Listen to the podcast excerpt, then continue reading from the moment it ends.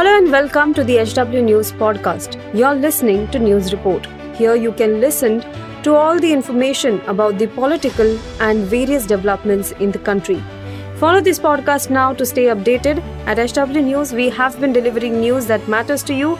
Our goal is to present you with information that stimulates conversations around topics of larger public importance that are often lost in the noise of shrill primetime cacophony.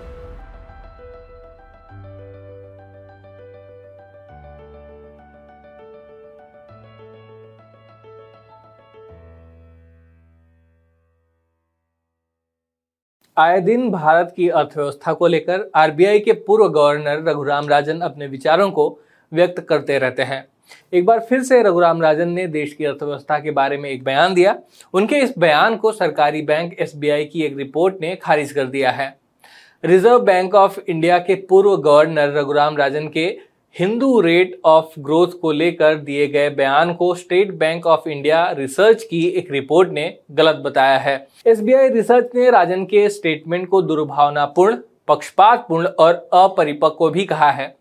देश के सबसे बड़े bank SBI ने अपनी eco rap report में कहा कि financial year 2022-23 में भारत की जीडीपी की तिमाही विकास में गिरावट का ट्रेंड देखने को मिल रहा है। चुनिंदा तिमाहियों के आधार पर यह तर्क दिया जाना कि Bharat Hindu rate of growth यानी तीन दशमलव पाँच से चार प्रतिशत जो ग्रोथ रेट है, उसकी तरफ़ बढ़ रहा है। बचत और निवेश के आंकड़ों के आधार पर हम इसे देखें तो यह गलत तरीके से बनाया गया, पक्षपातपूर्ण और प्री लगता है। इसके अलावा एसबीआई रिसर्च ने तर्क दिया कि कुल सकल पूंजी निर्माण में सार्वजनिक और निजी क्षेत्रों का संस्थागत हिस्सा वित्त वर्ष 12 से जीडीपी के क्रमशः लगभग 10 प्रतिशत और 34 प्रतिशत पर लगभग स्थिर है। विश्व बैंक के अनुसार सकल पूंजी निर्माण में अर्थव्यवस्था की अचल संपत्तियों के अलावा निवेश और इन्वेंट्री के स्तर पर शुद्ध परिवर्तन शामिल है।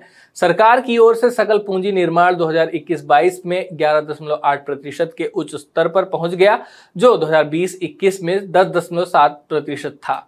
एसबीआई की रिपोर्ट में कहा गया है कि इसका निजी क्षेत्र के निवेश पर भी अधिक प्रभाव पड़ा, जो इसी अवधि में 10 प्रतिशत से बढ़कर 10.8 प्रतिशत हो गया।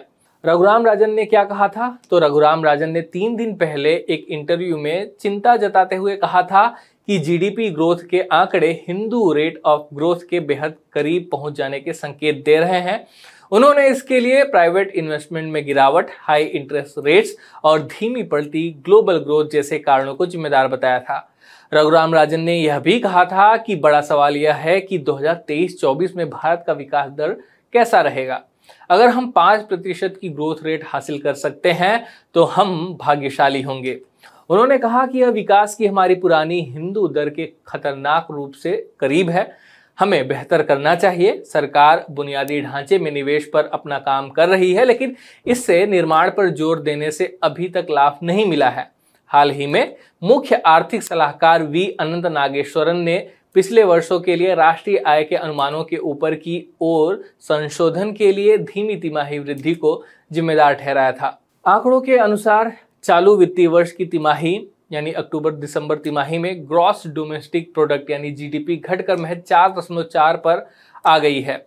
यह दूसरी तिमाही यानी जुलाई से सितंबर में छह दशमलव तीन प्रतिशत और पहली तिमाही अप्रैल से जून महीने वाली तिमाही में तेरह दशमलव पाँच प्रतिशत रही थी। इससे पहले पिछले साल की समान अवधि में यह आंकड़ा पाँच दशमलव चार प्रतिशत रहा था। नेशनल स्टैटिस्टिक ऑफ़िस यानी एनएसओ ने चालू वित्त वर्ष में ग्रोथ रेट सात प्रतिशत रहने का अनुमान जताया है। रिपोर्ट में अगले वित्तीय वर्ष में इकोनॉमिक ग्रोथ और घटने का अनुमान जताया गया है। आरबीआई की ओर से एक के बाद एक लगातार ब्याज दरों में बढ़ोतरी की जा रही है। इस सब के बीच ग्लोबल ग्रोथ धीमे रहने की आशंका भी जताई जा रही है।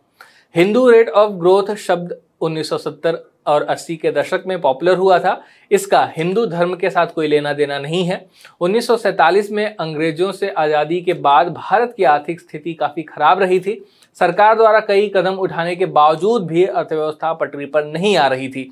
भारत की ग्रोथ रेट काफ़ी धीमी रही थी और यह तीन दशमलव पाँच से चार प्रतिशत के बीच ही रहती थी। उन्नीस से लेकर 1980 के बीच की इस धीमी ग्रोथ रेट को ही भारतीय अर्थशास्त्री और प्रोफेसर राजकृष्ण ने हिंदू रेट ऑफ़ ग्रोथ नाम दिया था। उन्होंने 1950 से 1970 के दशक तक लो इकोनॉमिक ग्रोथ के लिए हिंदू रेट ऑफ़ ग्रोथ शब्द का इस्तेमाल किया था। राजकृष्ण ने कहा था कि कुछ भी कर लें, लेकिन हमारी ग्रोथ रेट इतनी ही रहती है। हालाँकि हिंदू रेट ऑफ़ ग्रोथ शब्द को अब विवादास्पद और पुराना माना जाता है, क्योंकि इसे गलत तरीके से हिंदू धर्म और भारत के साथ धीमी आर्थिक वृद्धि के रूप में देखा जाता है। इसे भारत और अन्य विकासशील देशों के आर्थिक प्रदर्शन के दोषपूर्ण लक्षण वर्णन के रूप में भी देखा जाता है, क्योंकि यह आर्थिक विकास को प्रभावित करने वाले जटिल आर्थिक और राजनीतिक कारकों को ध्यान में नहीं रखता है। भारत में सन उन्नीस सौ इक्यानवे में आर्थिक सुधार का दौर शुरू हुआ। नरसिंह राव की सरकार ने उदारीकरण की शुरुआत की। उसके बाद से ही देश की विकास दर हिंदू रेट ऑफ़ ग्रोथ की धीमी चाल को छोड़कर तेज़ी से बढ़ी। खास करके साल 2003 से 2008 के बीच देश की विकास दर औसतन 9 फ़ीसद के आसपास रही। फ़िलहाल यह वीडियो यहीं समाप्त होता है। रघुराम राजन के बयान को आप किस तरह से देखते हैं कमेंट बॉक्स में ज़रूर लिखें धन्यवाद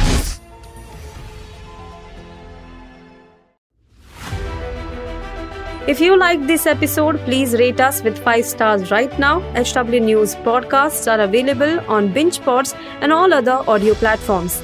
Also, don't miss to check out editorial with Sujit Nair from the House of HW News podcast and we are sure you will love it too.